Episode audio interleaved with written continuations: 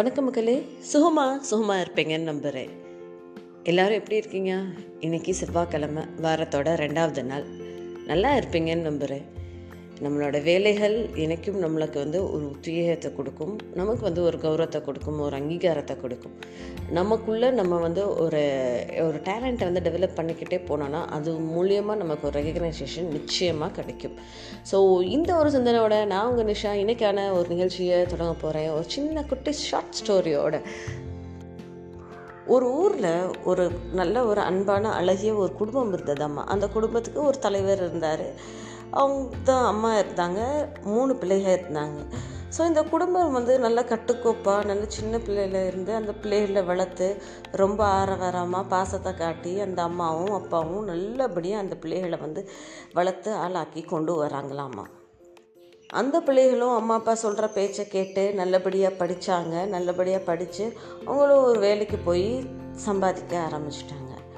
இதுக்கப்புறம் கொஞ்ச நாள் ஆக ஆக ஆக என்ன ஆச்சு அப்படின்னா சம்பாதிக்க ஆரம்பித்த பிறகு தன்னோட வாழ்க்கைக்கான டிசிஷன்ஸ்கள் தானே மேக் பண்ண ஆரம்பிச்சிட்டாங்க அந்த மூணு பிள்ளைகளும். ஸோ இதில் வந்து நிறைய ஏமாற்றங்கள் அந்த அம்மா அப்பாவுக்கு இருந்தது. ஸோ என்னடா நம்ம வந்து நம்ம பார்த்து வளர்த்த பிள்ளை இன்றைக்கி வந்து நமக்கு வந்து ஒரு சின்ன விஷயத்தினாலும் நம்மக்கிட்ட கேட்காம தன்னுடைய லைஃபோட டிசிஷன்ஸ் எல்லாமே அவங்க அவங்களாவே எடுக்க ஆரம்பிச்சிட்டாங்களே அப்படின்னு சொல்லி அந்த அம்மாவுக்கும் ஒரு சின்ன கவலை அந்த அப்பாவுக்கும் நல்ல கவலையாக இருந்தது. இவங்க ரெண்டு பேருக்கும் நாளடைவில் இந்த மூணு பிள்ளைகள் செய்கிற ஒரு காரியங்கள் வந்து ரொம்ப மனவேதனையை கொடுத்துச்சு. ஒவ்வொரு ஒரு பிள்ளையும் தான் இஷ்டத்துக்கு தானே ஒரு பொண்ணை தேர்ந்தெடுத்து கல்யாணம் பண்ணிக்கிறதா இருக்கட்டும் இல்லை ஒரு தன்னோட வீட்டை வந்து வாங்கக்கூட பொருளாக இருக்கட்டும் அந்த மாதிரி ஒவ்வொன்றும் தன்னோட குழந்தைகள் தன்னோட லைஃப் அப்படின்னு சொல்லி வந்து ப்ரையாரிட்டி தன்னோட ஃபேமிலிக்கு கொடுக்க ஆரம்பிச்சிருச்சாம்மா இது பார்த்த அம்மா அப்பாவுக்கு அவங்களும் வயசாயிடுச்சு. ஒரு அறுபது வயசாகிடுச்சு ரொம்ப டவுன் ஆகிட்டாங்க டிபெண்ட் ஆகிட்டாங்க ரொம்ப கஷ்டமாக ஆயிடுச்சு. அவங்க அம்மாவுக்கும் அவங்க அப்பாவுக்கும். ஸோ ஒரு நாள் அந்த அப்பா என்ன பண்ணார் அப்படின்னு சொல்லி பார்த்தா ஒரு வந்து ஒரு செயின்ட் ஒரு முனிவர் வந்து வந்திருந்தாராமா அவங்க ஊர் கிராமத்துக்கு. எல்லாருமே போய் அந்த முனிவர்கிட்ட போய் அவர் ஆசி வாங்குறாங்க. இல்லை போய் ஏதாவது ஒரு போய் நல்ல வார்த்தைகள் வந்து கேட்டுட்டு வராங்களாமா. ஊரில் இருக்கிற மக்கள் எல்லாம் அவருடைய ஃப்ரெண்ட்ஸ் எல்லாம் சொல்ல ஆரம்பித்தாங்க நீ ஏன் இவ்வளோ கவலைப்பட்டுட்டு இருக்க? வா ஒரு நாள் அந்த முனிவர்கிட்ட போய் நம்ம போய் பேசிட்டு வரலாம் அப்படின்னு சொல்லி சொன்னாங்களாமா. சரி நம்ம இவங்க எல்லாருமே சொல்கிறாங்களே அப்படின்னு சொல்லிட்டு இவருமே அந்த அப்பாவுமே முனிவர்கிட்ட போய் போனாருமா. முனிவர் வந்து பார்த்த உடனே என்னப்பா இப்படி இருக்கு? அப்படின்னு ரொம்ப கண்ணெல்லாம் உள்ளே போய் வயசுக்கு மீறிய சுருக்கங்கள் இந்த மாதிரி இருந்ததாப்பா. அந்த முனிவர் கேட்டாரா உங்களுக்கு வயசு என்ன? அப்படின்னு கேட்டாராம் எனக்கு அறுபது வயசு சாமி அப்படின்னு சொல்லி சொன்னாராம்மா அந்த அப்பா. அந்த முனிவர் பார்த்துட்டு உங்களை பார்த்தா அப்படி தெரியலையே எண்பது வயசு மாதிரி இருக்குது அப்படின்னு சொல்லி சொன்னாராமா ஆமாம் என்ன பண்ண சொல்கிறீங்க எனக்கு அவ்வளோ கவலைகள். என் மூணு பிள்ளையே நான் என் உயிருக்கு மேலே நான் வளர்த்தேன் பாசத்தை கொட்டினேன் அவ்வளோ வளர்த்தேன். ஆனால் இன்றைக்கி அந்த பிள்ளைக எல்லாருமே திருப்பி என் மேலே பாசம் காட்டாமல் அது அதுக்கு அதுகோட வாழ்க்கையே வாழ்ந்துட்டுருக்குங்க வேலைக்கு போகிறாங்க பொண்டாட்டி பிள்ளைக அவங்க குடும்பம் அப்படின்னு சொல்லி காட்டிகிட்டு இருக்காங்க. நான் என்ன பண்ணுவேன்? இப்படி இருந்தால் நான் எனக்கு என் வாழ்க்கையில் வந்து பெரிய ஒரு ஏமாற்றமாக இருந்துகிட்ருக்கு என் பிள்ளைகளும் சரி இதை பார்த்து என் மனைவிக்கும் எனக்கும் நிறைய ஒரு மன சங்கடங்கள் இந்த மாதிரி எல்லாம் நடந்துகிட்டு இருக்கு. ப்ராக்டிக்கலாக என் வாழ்க்கையை ஒரு தோல்வி அப்படின்னு சொல்லி சொன்ன ஆரம்பித்தாலும் அந்த அப்பா இதை கேட்ட உடனே முனிவர் வந்து ஒரு நமட்டு சிரிப்பு சிரிச்சாராமா. எதுக்கு இப்படி சிரிக்கிறாரு? அப்படின்னு சொல்லி யோசித்தேன் அட போப்பா உனக்கு வாழ்க்கையோட தத்துவமே புரியல அப்படின்னு சொல்லி சொன்னாராமா. மனுஷன் கடவுள் இந்த உலகத்தை படைக்கிறப்போ மனுஷனுக்குள்ள ஆசையும் படைக்கிறான் பேராசையும் படைக்கிறான் எதிர்பார்ப்புகளும் சேர்த்து வச்சு தான் படைக்கிறான்.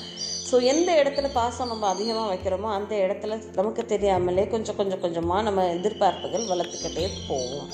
ஆனால் அந்த எதிர்பார்ப்பை வந்து நம்ம குறைச்சிக்கிட்டோன்னா நம்ம வாழ்க்கை ஸ்மூத்தாக இருக்கும் அப்படின்றத அந்த முனிவர் சொன்னாராம். எனக்கு புரியலையே அப்படின்னு சொன்னார்.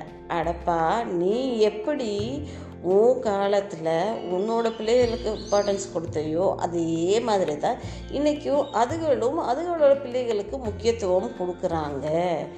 நீ வளர்த்தது உன்னுடைய கடமை. பாசத்தை காட்டினா அதுக்கு ரிட்டன் அவங்களும் பாசத்தை தான் உங்கள் மேலே காட்டுவாங்க. ஆனால் எனக்கு பாசம் நான் உன் மேலே வச்சுருக்கேன் அப்படின்னு சொல்லிட்டு நீ நிறைய விஷயங்கள் எதிர்பார்க்க ஆரம்பிச்சிட்டியோ அந்த இடத்துல உனக்கு ஏமாற்றம் தான் மிஞ்சும்.